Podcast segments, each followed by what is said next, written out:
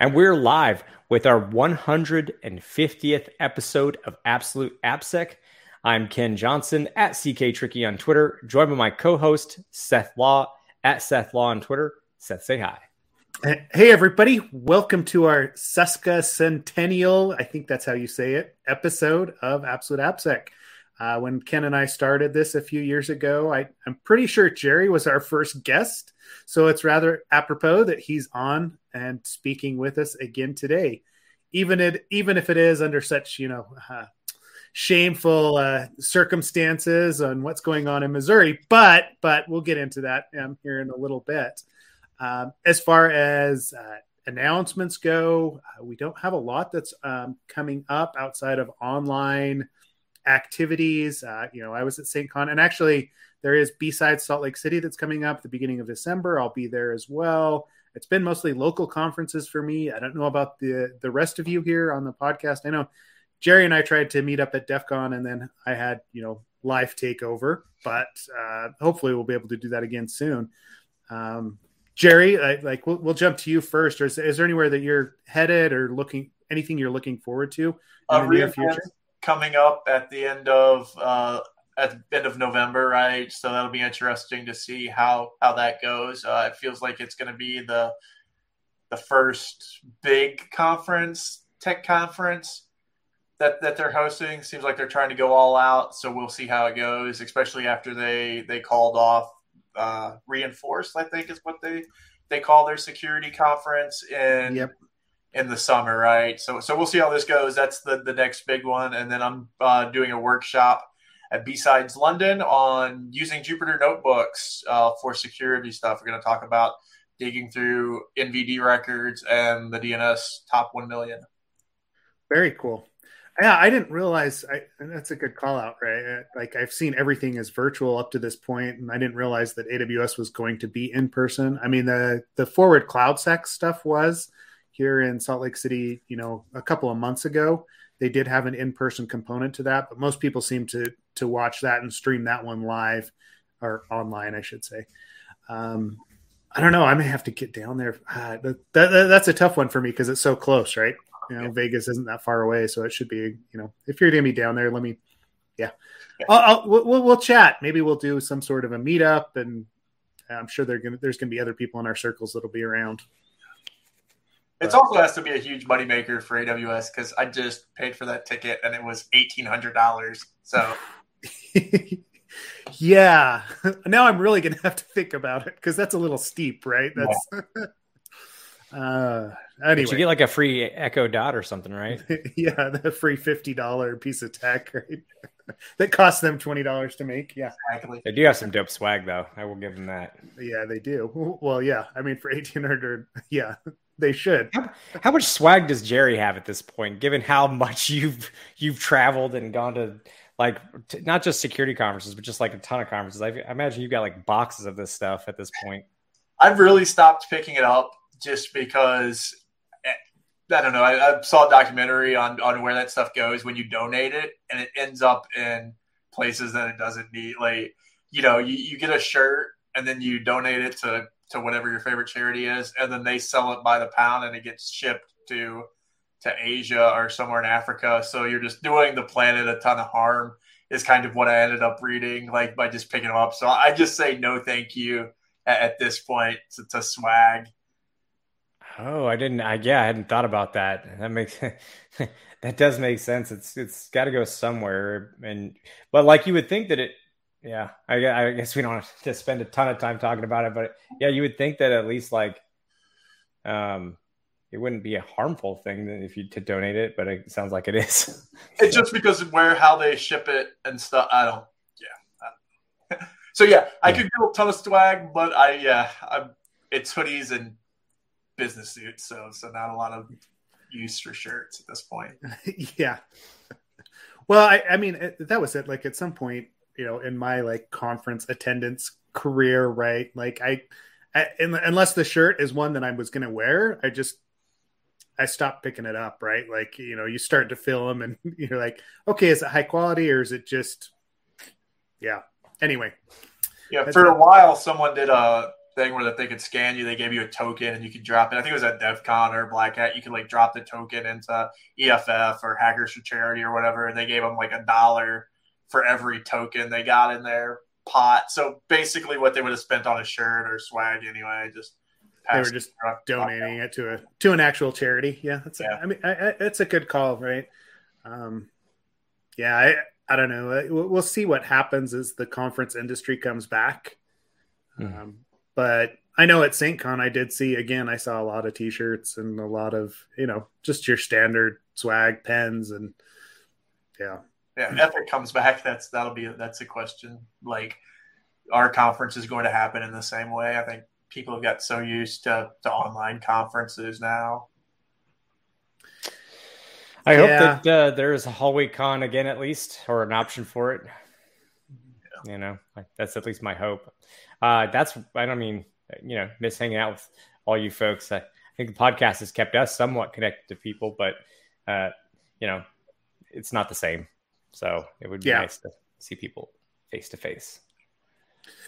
Yeah, that's that, that that's kind of where I'm at too, right? Is I like the I like having the ability to stream the conferences, especially the stuff that you can't get to because anymore, right? There's a conference every other week, especially with all the B sides conferences that are going on. I there's a lot of good content that's coming out that you know we were missing or the people were traveling the circuit, so you'd catch them, you know, halfway through their like after they were giving whatever talk it was. Um, and it's easier to stay up to date with that with that research and what's being presented but i do miss the hallway con right? That's the, the, those connections like the stuff that we do at conferences that isn't necessarily a presentation.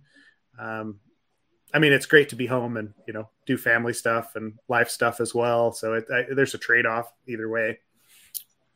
Yeah. yeah I had anyway. a question for you. I do have a question for for for uh, for Jerry about um, co- sort of since it's been so long since we started the podcast and had our last conversation, and so much has happened in the world and everything.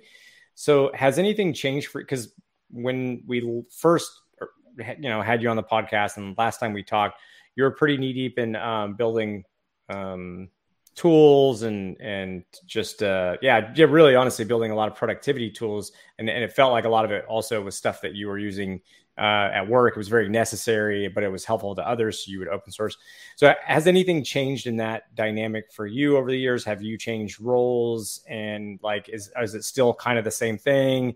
Um but yeah just how how have things uh, evolved for you over the last uh, few years uh, yeah, I mean, it was interesting. Uh, six months ago, uh, we were acquired by Cisco Systems. So I am now part of the, the big tech scene now, right? Um, it's changed. It's interesting. We're only six months in. So we're kind of getting our feet wet and kind of going from, you know, two layers of abstraction where, you know, I reported to, to Ed Bellis, who was a co founder. So basically, he had, you know, forever say so. Like if I wanted to go somewhere, I like to joke with people. Like my approval process was a thumbs up emoji and you know, black for about anything I wanted to purchase or do.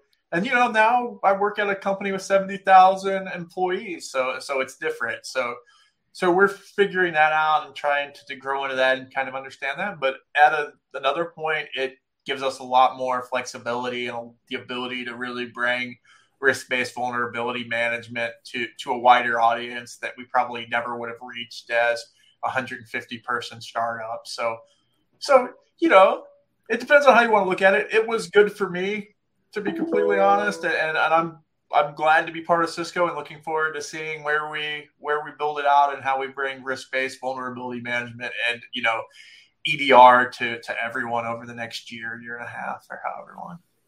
It's nice when you go into an organization like for for for us with, uh, with GitHub and the Microsoft acquisition. It's nice when you go into an organization and they're like, "Hey, you were successful uh, doing what you did, so continue doing that. But here's more support and resources." And like, I think people assume that when you get acquired, because I, I had a lot of people like, "Oh, you know, hey, reaching out privately, like, "Hey, I, I hope everything." Like, almost like I, I lost a, yeah. uh, lost someone or something, and I was like, uh, "It's not that at all." Like, nothing has changed. And then when I was interviewing people for for uh, positions uh, post acquisition, um, they, you know, it was always kind of the same question, like, "Oh, what, like."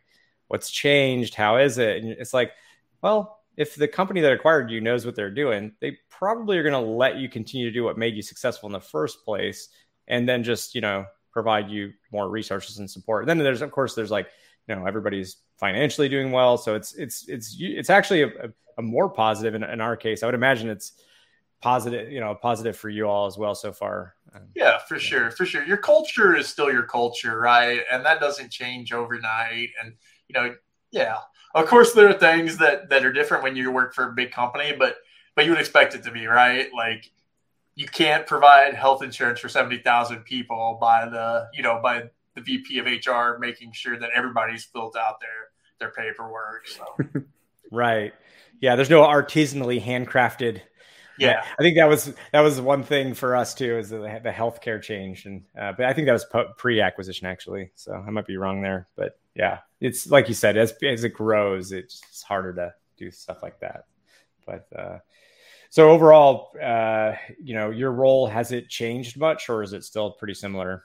No i'm the director of research now so we're kind of digging in. I think that that i just made that move the last time we talked but we're really really trying to to work and to figure out what we're you know the explosion of NVD, uh, the number of CVEs that that are coming out is exploding thanks to a certain CNA that that one of the two of you work at.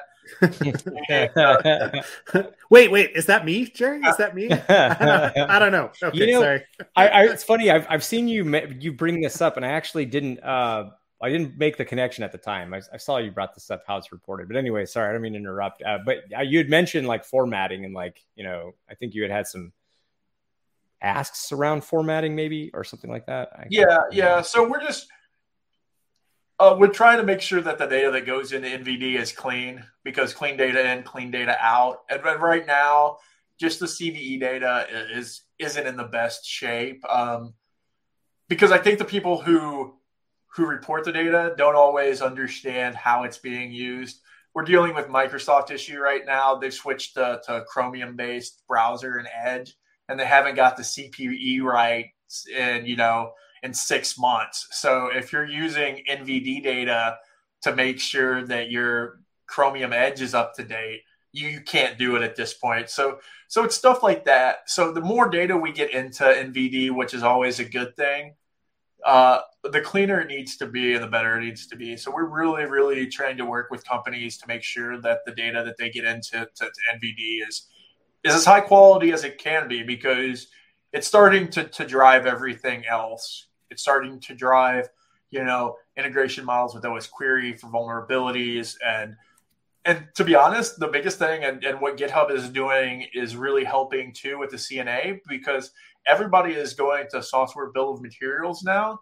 And a key point of a software bill of materials is to be able to, to run that back all the way to vulnerabilities that are on there, right? So just knowing what's in a software package or on an IoT device is okay, but but the key step is taking that that SBOM, decoupling it, pulling out either the packages or the CPEs that are listed in there or should be listed in there, and then turning that into a list of CVEs. And then from there, saying, you know, hey, are these actual CVEs I should care about, right? Applying that risk based vulnerability management layer on top and saying, oh, yeah, this router has three CVEs that are that have uh, code on the internet, the exploit code on the internet, right? So this is a big deal. We need to patch this right away, and that's where where software bill of materials really is such a game changer for everything.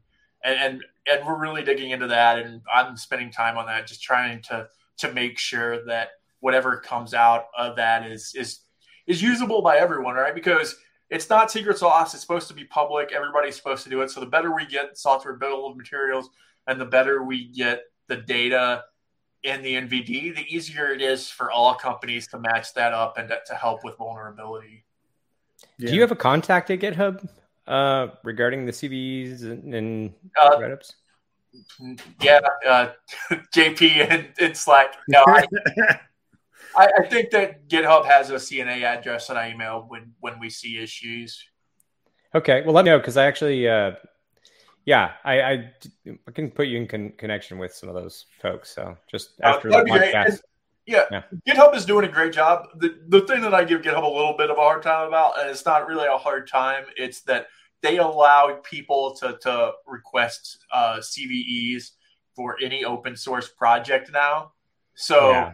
a Python script that I have written or something, if there's a vulnerability in there, somebody can request a CVE for that. And since CVEs never go away, there could be a CVE that GitHub CNA had, you know, released that is now in, in the data set forever.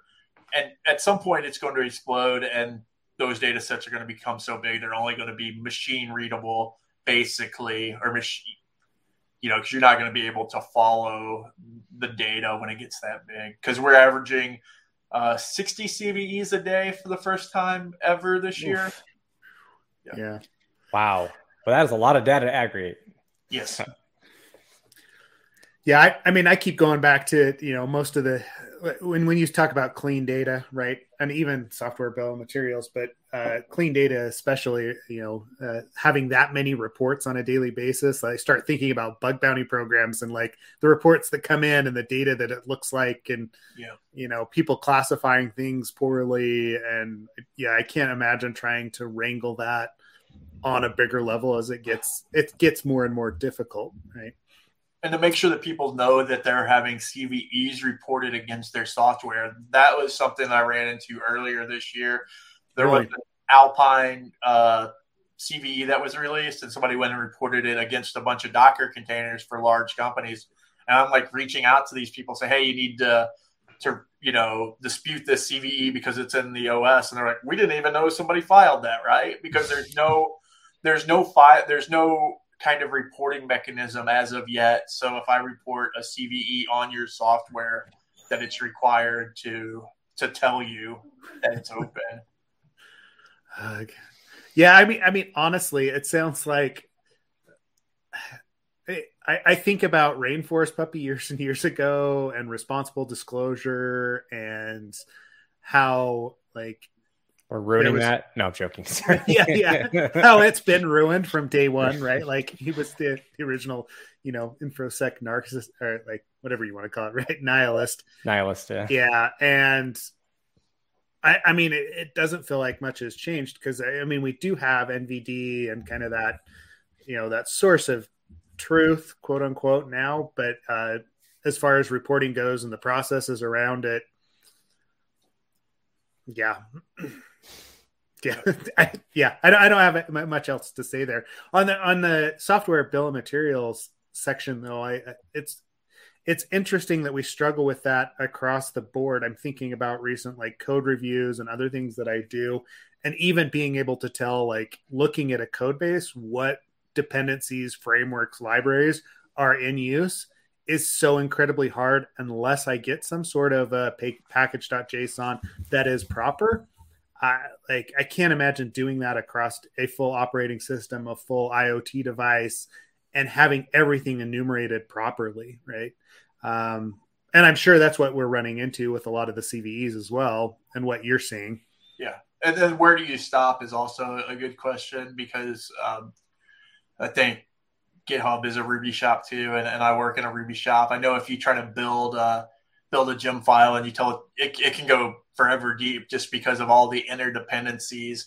And you know and they haven't come up with a good solution for SBOMs yet right? Do you only need to list the core dependencies? And then is it up to the reader to go and figure out that you know package a also contains package a b a c and ad and then and then where do you stop and then how do you know and then the other question that nobody's answered yet that i think is kind of a the next kind of billion dollar idea in software is to kind of take that mapping to another level. Even though, you know, your main package A uses package AB, is it what function out of AB is it using? Is it using the whole is it using the whole package or is it just using this one little sub package? So then this vulnerability really doesn't matter, right?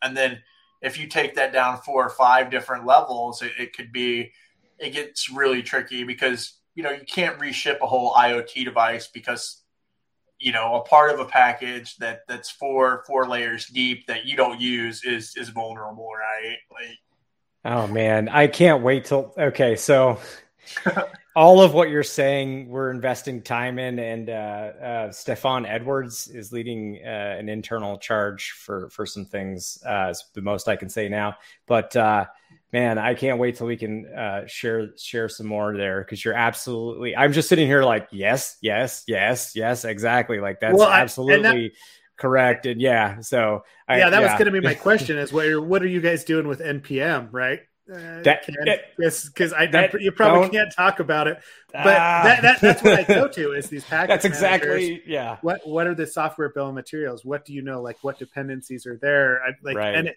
I mean that was always why I was so you know excited about what you guys do, Jerry. Is this this whole like distillation of is this really important to me?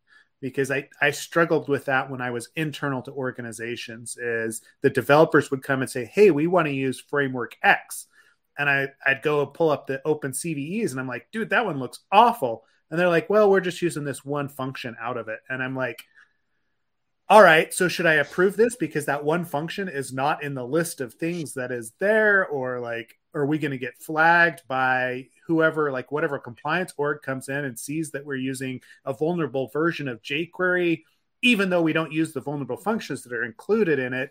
Uh, the, the mapping to figure that out was incredibly complex. And uh, we could usually make, make the case as developers because we understood what was going on behind the scenes. But at some point, you don't want to have that fight, right? Uh, the compliance people don't understand. They have their checklist and they're like, oh, you're using a vulnerable version, you're out, right? Um, so, so who's going to come up with this mapping? You're you going to figure out how to do static analysis for that, Jerry? Uh, I, I, was hoping that, that GitHub's working on that. That's what yeah, yeah, yeah, yeah. Ken, come on, come on. lab. give, us some. stuff is happening. Magic fingers, ooh. like ooh, stuff is happening. But yeah, believe me, I'm nodding my head so hard. You're absolutely right, Jerry. Like everything you said is spot on. Uh, just all I can say is agreed and yes. so that's what I'll that's what I'll say. That's all. That's amazing. Yeah, that's that's very cool. You're spot on. Uh, it, it is a weird it is it, it is such a weird thing to me just given how much of the world is dependent upon some random person's you know code out there uh, on bitbucket github gitlab whatever you know and, and, it's just it's it's it's very crazy um that's probably one yeah. of my favorite xkcd comics ever was like modern software development and then like the the keystone is some guy in nebraska who you know who wrote something three years ago is may not even be be maintained anymore. It's just like, but yeah, it's like that underpins the the whole everything of of some sort of uh, set of dependencies. Multiple dependencies rely on that underlying library. Uh, oh yeah, thank you for sharing Jerry's uh, Twitter handle. Let me put that on there as well. Yeah, uh, Jerry, uh, I'm gonna move uh, at times the camera around, so don't be if we if it looks like it's just you, that's why. We, we just left you to run it by yourself. That's all it is. Yeah. that would be a bad move. awesome. Yeah. Okay. cool. Um, so, uh, all right. So we, we, have kind of talked through this, the Cisco acquisition. Um, I mean, is there anything else on like on that side of the house that you would like to talk about? Any upcoming features or new stuff that you're excited about? That that was my other question. Is given now the resources that Cisco provides to you, what are you guys planning? Uh, you know, uh, I still want to work at Cisco, so I'm not cleared by product to, to kind of announce. Boo! Come on. yeah. Okay. Well, stuff's coming. It's going to be great. I, I, will let you guys know as soon as as soon as it is available. But, but we're doing a lot of cool stuff behind the scenes that, that I'm hoping to get into product as soon as possible. Yeah. Cool. Yeah, I would imagine having access to uh, you know the resources that Cisco has, the data that they've got. That there's some interesting, what is the corporate term, synergies that uh, that would go into it, right? Yeah. As far as what, yeah. I yeah. mean, we have one of the largest sensors installs in the world, right? Like Snort is a Cisco company. We have one of the best red teams in the world, Underroof and Talos, right? Like it, it's really starting. Uh, you know, basically every time I go to look for data, you go and look at a list, and, and Cisco has one of the top companies in that field internally. So so it, it, it's good to have data that close to to your fingertips. You know, kind of in the family Yeah. Cool. Well, good. Then we won't ask more questions. We'll just watch, and you can you can let us know, right? Like jump into the Slack channels, uh, Jerry's and all the things, and you know, of course, as you guys release, we're we'll we'll pay attention to that. So, all right, so so let's let's switch switch over and talk about something fun, right? Synergies. There you go. Drink. Good, Chris. Um, Missouri.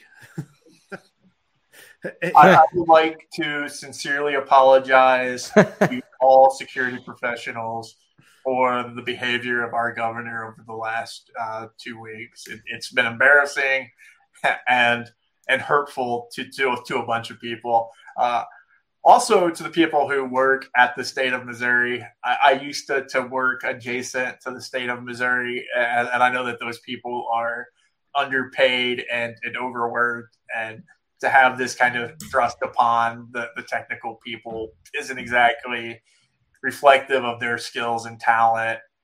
Uh, yeah, if you didn't know, the Missouri governor is trying to have a, St. Louis Post Dispatch journalist arrested for properly disclosing the fact that the DESE teacher lookup included uh, their social security numbers base 64 encoded in the HTML response. It wasn't loaded on the page or anything. Um, poorly written application. The the reporter reported it correctly, reported it to the DESE to DESE so they could fix it and held the store until it was, and, and then ran it. The governor did what people who don't have good guidance in security issues did. He came out and he spotted off at the mouth and like you know, he the cops work for him. So instead of threatening to call the cops, he had the cops stand behind him at the press conference when he said that that he was going to get him in trouble. Um, if you've been in any kind of security research or hacker adjacent any time in your life, you've probably ran into a situation like this where you're trying to do the right thing and somebody responds back, I'm calling the cops, right? Like most of the time, we know we have you know EFF on our side, right? Like, and then we're able to understand that that nothing's going to happen. But in this case, the cops report to him, right? So when they say investigate it, he ha- they have to investigate it, and you know, I, I don't know all the politics that surround it. Maybe I don't think the St. Louis Post Dispatch likes him very much, but I, it doesn't change what the what the reporter did. What the reporter did was was on par and you know above board. So just kind of an embarrassing situation all around.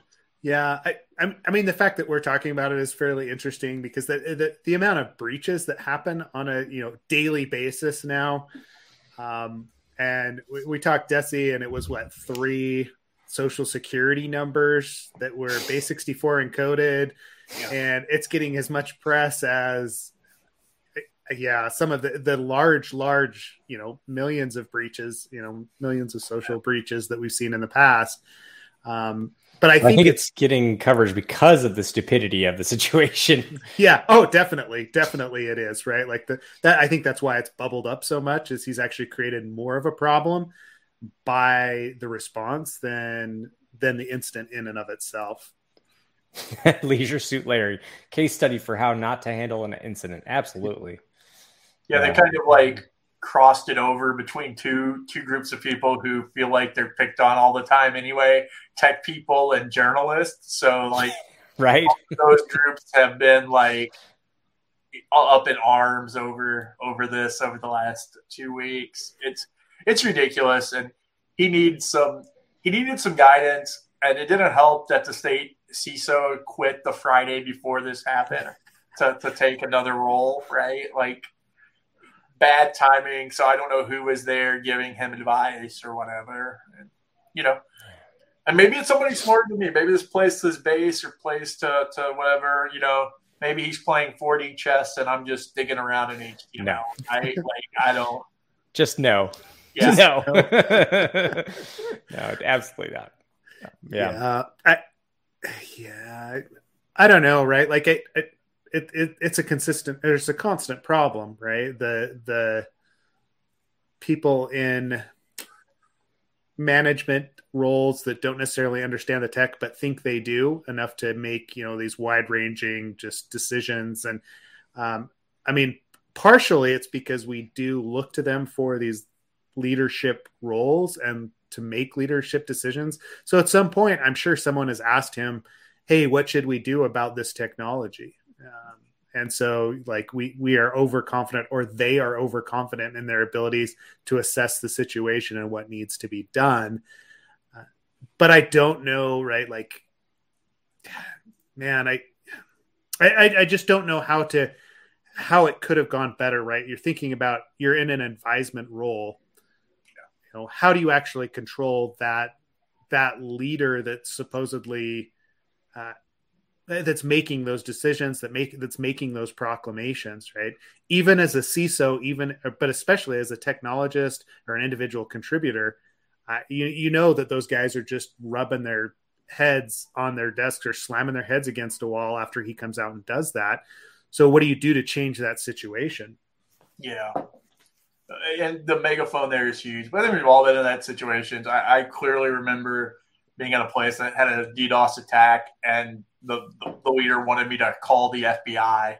And I'm like, we can do this. Like, but let me tell you what the FBI is going to do. They're going to come in here, ask for a bunch of stuff that we probably don't have. And at the end of the day, they're going to tell you the exact same stuff that are that we're telling you, right? That that these attacks came from VPNs overseas, and, and it's likely that they're not going to spend the effort to go and try to get a warrant to see if they have logs and track it back, right? Like it's better off to just drop it. And it just it doesn't work all the time, and, and sometimes they just think that you know that they want to do it, that they, that they want to take those kind of we're going to go after people, and it's definitely bad in Missouri because the governor's an ex sheriff from you know oh. a rural area, so like he definitely has the background of nobody does this in my county, son, yeah. kind of stuff, and you know Got the hammer and nail approach. Yeah. Well, I, I, mean, being able to identify who actually did it, I think probably yeah. just it just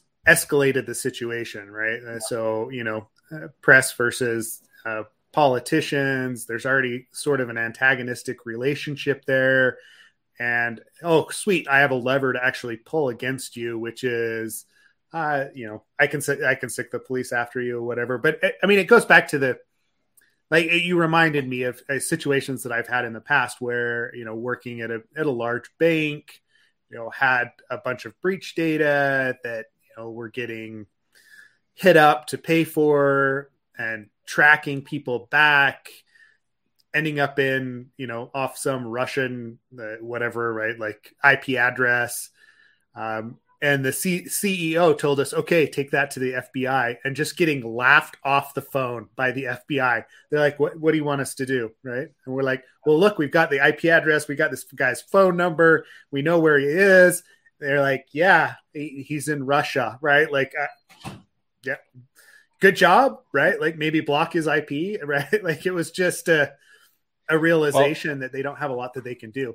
Yeah. That, that may have been the case then, but I will say this. So on the flip side of this, Chris Gates and I did a talk at the Department of Justice in like roughly, I want to say 2016. So we okay. visited their headquarters in downtown DC. We were there for an all day. We were guests doing a guest speaker slot as part of like an all day cybersecurity DOJ event. Um, and they had on the head of FBI's cybersecurity wing. And he he discussed how um, because of the exactly what you talked about just now, Seth, because of the historical sort of response to these things prior to them having anybody who knew anything about cybersecurity, the, they they burned a bunch of relationships. And uh, I mean, he said it in a much nicer way than that, but I'm kind of paraphrasing. But uh, they find it difficult to get companies to come to them, um, and they want that information specifically uh, because these actors tend to, you know, their repeat actor, uh, organized crime, right? So, in order to combat organized crime, you have to have the the. It's kind of like it's kind of like sadly catching a serial killer, right? Where you you kind of have to get four five murders into it, and patterns get established and things like that. And it's no different, really. Um, in the sense of establishing patterns, and so they want people to come forward more often uh, th- than not now. So they want trying to repair that. They're not going to be able to help you though, right? Yeah, yeah exactly. Yeah, yeah, yeah. They, they, yeah, they want the data. Well, well, I mean, you're starting to see like, yeah, organizations. I, am never going to be together. one. Oh, sorry. Right? What's that? Yeah, you're never going to be one. Go ahead. Then I'll... No, no, no. I'm never. I'm, ne- I'm never going to be one to be like, oh, go FBI. But I will say they did they did mention that now their capabilities are such that they they have done a much better job in tracking down folks. And if you had get, come to them now with like an IP and a, you know IP address and, and some more information, I think that they they would not have an issue. But anyways, sorry. Yeah. Well, I, I mean, I think they would start to correlate that, but I, I mean, at the time, um, I mean, we're talking like early 2000s. Um, like their tech capabilities just weren't what they are today. I know that, you know, I'm sure some of that's changed. But what started to happen is uh, organizations in those different um, fields, so like banks were starting to get together and actually share that data amongst themselves, right? It became more of a, all right, we're going to create kind of a fraud group that's uh, that's built across multiple organizations and if you get hit with one you'll notify us we'll notify you we'll share that across so that they're not able to take advantage of us so industry almost came up with a solution that that worked and i'm sure they're they've got more law enforcement involvement now than they did back then but that was one of the solutions that was the only way that we could go because we could see the patterns on website our our own infrastructure of what was going on but we couldn't see it across the you know the community at large. Yeah, for sure. I think that's what, uh, at least in America, that's the role CISA is trying to fill. Uh, Jen's doing a good job over there, trying to get out data in a timely manner. So, yep.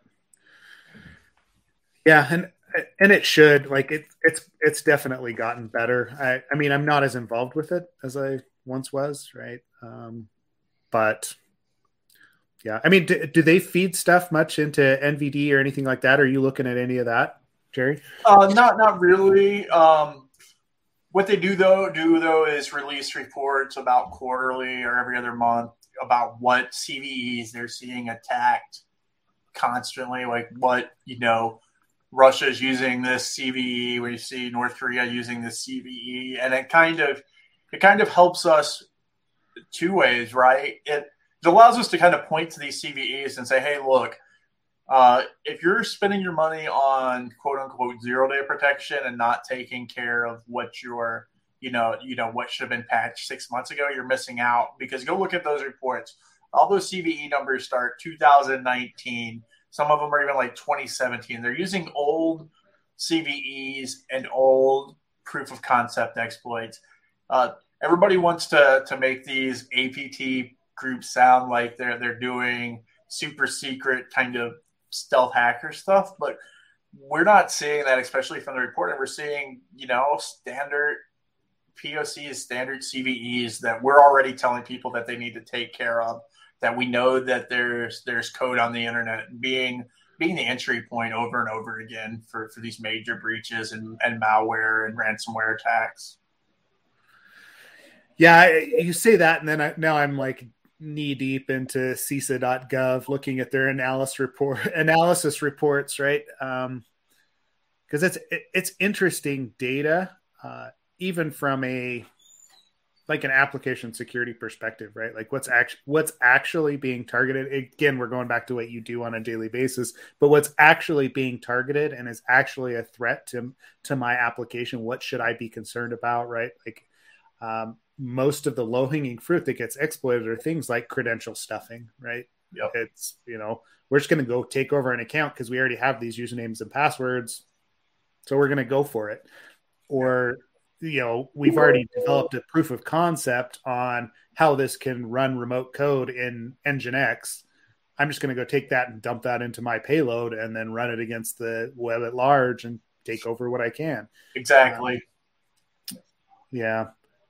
Yeah, because it looks like some of this, some of the stuff that's in there in their analysis, you know, it's old CGIs. It's not like, yeah, it's it's it's nothing that groundbreaking. Um, exactly what we expect. I don't know. I mean, Ken, are you monitoring any of that on your end?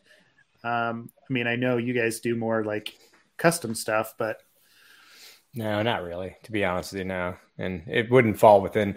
I think somebody, somebody certainly is. I'm just saying, not me personally. So somebody is. Yes, yeah, absolutely. Like we, we would be remiss if we did not do that. Yeah, yeah. I, I just wasn't sure how to take that into account, right? Uh, you know, we we talk about this on the when we talk about doing secure code reviews, we you know, or application assessments that we've got to look at the open CVEs. Um, but I don't, I don't know. We don't necessarily take it that far, right? Um, it's more of a hey, there's an open CVE for jQuery, right? Like I keep going back to jQuery, but that's the easy one, you know, low hanging fruit because it's in everything. Um, go patch it, but I, we don't necessarily do like a full risk analysis on it. I, you know, I don't know if you do that. Like um, on the ProdSec side of things, are you approving new packages and frameworks then as people pull them in, or is it just mostly if you want to use it, go for it, and we'll tell you after the fact? Are you asking me or Jerry? Uh, either one. Start with you, then we can flip over to Jerry. Um, so we have we have Dependabot internally, and we obviously have, um, yeah, we've got other tooling to monitor for, you know, like you said, yes, we're keeping up to date on like new things that come out, making sure that um, we don't have anything vulnerable to it, and if we do, we do an update. But um, yeah, I, I it, in terms of doing an analysis, you know, on I guess it's kind of just more of uh, going with its its its risk you know risk score that was given. Um, I don't I don't know how much. Frankly, I'm just not in the weeds on on how much analysis goes on there. But uh, yeah, we do keep everything up to date on new stuff that's coming out, and um, yeah, it's it's pretty. Fr- now, for in terms of what you can use, uh, we have a um, there's very there it's there's not really a whole lot of hard um, there's loose guidelines. So if for instance you're going to use a crypto library uh, if it's got three people that start it and it's been online for like two months and uh, such we've got some loose guidelines that are like that might be a, a warning sign you know that might be an issue. Um, don't use that. Uh, so there's loose guidelines and um, that's I, I think again, I think it's that's pretty much it. Um, we we now, but you and I you and I talked about paved paths like was it? Last episode or the episode before uh, something like that. And paved paths are absolutely now that's less library specific. That's more just like um, yeah just you know frameworks and technology stacks. And yes we have our working groups for these different languages and frameworks and we we recommend that people use that. However there are times where say you know, Node, Ruby, Golang is not enough. So we've seen Rust, we've seen things come through that are like, you know, highly efficient and they're for, for, for a very specific reason. And our job is not to say no, our job is to say, well, how do we then, you know, be flexible enough to, to, to meet business needs? That's a business need. It's not something that I'm going to sit there and tell you, you can't use that language. I just need to make sure that we're doing our best job, making sure your architecture is sound. We're doing proper threat modeling. Uh, if we have somebody with the skill uh, the skill set to review that code, having them take a look, have it go through a private bug bounty before it goes to a public bounty. And there's a lot of things we can do, even if it's outside of a paved path, to uh, keep something secure. Cool. We just know for sure, like not some Cisco's new, but like we've done our research and, and we have a, a report out that says the average organization, no matter the size, can can get about 10 to 12% of all the vulnerabilities on their network patched a month, right? They're, they're never going to be catch up. So, so it's really figuring out if, if you know that, that your workload is, I can patch 10% of all the open vulnerabilities on my network, making sure that, that you're patching the right 10% and, and really, really trying to, to zoom in and understand. And like, of course, if you have stuff that's publicly facing, that becomes super important right away. But but it's really understanding what what you can do because nobody somebody will say that they are. Very i have not met anybody running any organization of any size who is able to keep everything patched. You know i, I see people who have skunk work projects to, to try to do it or whatever but everybody always has that you know that load bearing server that's sitting under somebody's desk that that can't be patched so Yeah. Well, and Chris did mention true. in the in the comments, right, that Ken is going to be able to suck in depend upon res, uh, Dependabot results, right? That's, I, I mean, that's huge, right? Like moving from just the, kind of the surface packages to you know what's actually being used inside of a inside of an application. Like you're getting multiple layers deep in order to make that assessment. Um, I can I can only imagine how complex those graphs are getting, right? As far as yeah, like we we've talked about it already today, but yeah, it's it's not easy. And Chris and you know Sam and their team are doing a great job making sure that, that we're we're building that stuff out. So yeah, they've they're doing a great job at Kenna for us. Cool. Cool. Um, well, thanks for answering that. There, there was one other thing that I wanted to talk about today. I mentioned pre-show, uh, and I mean it's a little bit off topic from what we've been talking about, but um, I did want feedback from both of you on it since we are um, it, we, you've all been in the industry for you know a, a, number of years, right? I won't date myself quite much that much today. Um, the Burp Suite just released a certification for Burp Suite, or Portswigger released a certification for Burp Suite. Uh, it's if you haven't seen it yet, uh, it's basically open season on it right now. Uh, if you do it before December, and get through and get certified. They will refund the cost of the certification. I think they're pushing that direction. Um, but starting with Jerry, like, what are your thoughts on that? Right? Is this a good thing? Is it a bad thing? Like, what what do you think about it? Uh, I not as I'm not a fan of certifications in general. I love my CISSP labs. I, I don't I don't think that they show value. I, I think that this overall, though, I think that this is probably a, a brilliant business move, right? Yeah. I, I think that you have people get this certification, and then once they get that certification, they then have a reason and kind of some backing to then go and ask for the for the Burp Suite Enterprise, which I don't know the exact price, but I think it let you know when it was first coming out, it was tens of thousands of dollars versus two hundred and forty dollars for the desktop version, right? Like so, so I think that this is a brilliant marketing move. Yeah, eh, that that's what I'm trying to figure out. Right? Is okay. I like we've all been able to learn how to use Burp in the past, right? The the proxy for doing analysis, how to use Extender. Like there's so many kind of functions within that platform to identify application security flaws and to assess applications. It's great. Um, and we use it on a daily basis. Like I, I'm not against it whatsoever. I, I'm questioning whether or not this certification is needed um, for or who is looking for this certification right? Is this you know portswigger just looking for a little bit more money? Is it for marketing purposes? Is it exactly what you're saying that they're going to start like they're encouraging people to get the certification so they continue to use it and pull the other higher value products into an organization. Um, I, am sure it's going to work out for them. I, I, know a lot of people that are jumping down this path just straight off because it is free. This initial, and that's the other thing that was brilliant about it is giving away for free. Uh, it means that there's going to be a large number of people that jump in and get it, and then start listing it the, on their resumes moving forward. But I, I, mean, sorry, Ken, your thoughts on it? Oh, uh, I would say um, I don't you I, you could look at it as the way in the way of it being um because it sounds like so far your the bend here has been on like uh somewhat of uh you know it meeting a bar for for your resume or something like that. Um or in your case seth i think what you're saying is that because you can just like kind of download burp and get off to the races and read documentation and test vulnerable web apps there's a lot you can do without needing a certification. I think that for me uh, outside of those two scenarios, one piece of value uh, for maybe this cert. I don't know. I haven't actually looked into it, um, but I think there's one other cert that I, I would say so like the offensive security stuff. Um, given its difficulty, given its its its challenging nature, given um, that uh, it pushes you to to expand your skill set.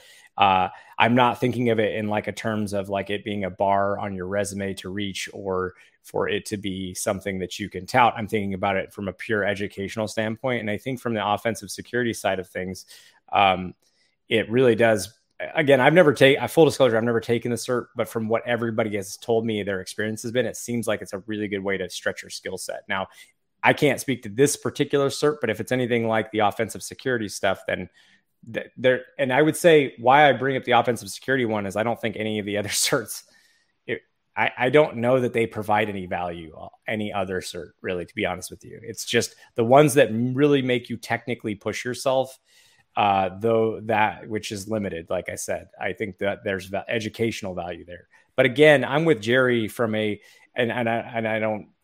Please correct me if I'm putting words in your mouth, but if it's if it's like um you know like you said you let your CISSP lap lapse. Uh, if somebody is using that uh, on their resume as like a bar to reach, it probably won't get much too far, right? Because like it's more about when you get somebody in, in, and you talk to them and what do they actually know like what education have they actually provided for themselves um, that's the important part so i don't even know if it's a resume thing as much as it is a purchasing thing right? Like oh if, yeah. if, if you get it for free and then i want to go and buy burp for my organization i can then list that hey i'm certified to be you know i'm burp certified or whatever.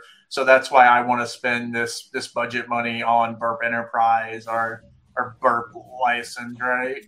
So I, I think that that I think corporations think about my time back at Carfax and stuff that paid, played a lot into it, right? The ability to be able to to kind of point to something and say, hey, here's why I want to buy this. Here's how I know that this software, right? Like it's not it's probably less likely to be shelfware shelfware if you have a certification for it. Yeah. Yeah, you're right.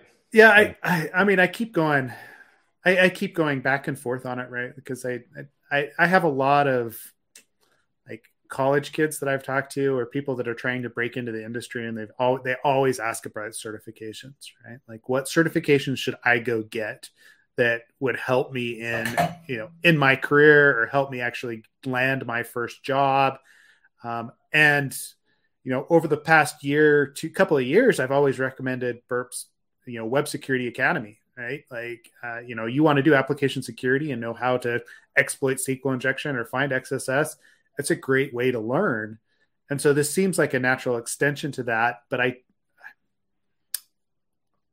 i don't know yeah is, yeah. Are you trying to help them learn the skills that they need to be successful at the job, or trying to get some, or, or trying to get something that they put on the resume to help get by the AI so they get to the interview section, yeah. right? And I think that those are two two different different things. And yeah, I think if, if Burp Suite's teaching them SQL injection, or the academy's teaching them that, that's great. But I don't know if somebody's going to adjust their, you know, their screening algorithm to, to look for that or not. Well, uh, that's just it, Ken. I mean, I know you get you hire a lot, and you know, Jerry, I'm sure you're involved in that. Like, would you include that as a prerequisite, or would it would it cause you to actually talk to someone if they had a burp certification? Well, I mean, for me, I, I would, I, I'd, you know, when you look at it, somebody's um, resume, it's it's funny. It's actually two parts. It's like and I don't know if everybody knows this, but you know what? I'll, I'll put it out there. Um, it's not just the resume. Like the resume is one part um, of the fold, and so if I see there, if I see that in there, it's like okay, they they have at least touched AppSec, right? And if they're in their in their job, they they've been mentioned they've done AppSec E type stuff, then cool. Like that bar that has been met. Now the next thing I want to do is I want to go look at, and this is the thing I don't know if everybody realizes traditionally it's a little silly it feels a little silly because there's like usually questions and then you submit your resume it's like well what is your you know so some of it feels redundant um, i think we i think we've eliminated a bit of that at github and more of the questions are kind of like why are you interested what you know what ha, ha, i don't know like a lot of like what's the reasoning behind your desire to work here? And this is the part that actually plays in as much as anything on the resume because if somebody's lazy about their response and they decide like to give a like uh because it seems cool or you know because like uh or even just like uh because github's got dependabot or something like that believe it or not that's like okay you're not putting much effort in here. You don't really care too much. You're kind of probably just submitting in mass to various positions so um, that right there is actually equally as important as any resume stuff, cert stuff. It's it's it's a weird thing. You you you have to kind of do these initial like get a feel for somebody before you move them forward in the process. And then once you start talking to people, you know, once you've taken 50 resumes and put them down to like 10 or 15, then then you start to really whittle down in those uh, conversations. But I'm interested in Jerry's thoughts here for sure. Yeah. I think it would just depend on what their resume looked like. If I'm looking at somebody's resume, it, you know, is this, you know, certification one of 30 that they listed on a resume, right? We've all seen those people who have gotten every certification possible and, and they send you a, you a book, right? Like, I, I don't know that if, you know, let's say you're just coming out of college and you're taking four certifications over the summer, if this would be one of the four that I would take before I started my job hunting or not. Um, I think it shows that, that you're interested in AppSec and, and I and I don't know what the what the certification is. If the certification uh, touches on AppSec generally, like if you pass the certification, does it mean that I know what a SQL injection is, or does it mean I know how to configure Burp Suite to run a authenticated scan? And, and that would be something I would have to to figure out as somebody looking at a resume before I gave it any value. Yeah, yeah. I, I mean, I think you're absolutely right there. Right, uh, as far as what does it actually teach you? Does it just teach you to find vulnerabilities without a lot of the backstory, or is it, yeah, or is it more comprehensive? Um, I, yeah.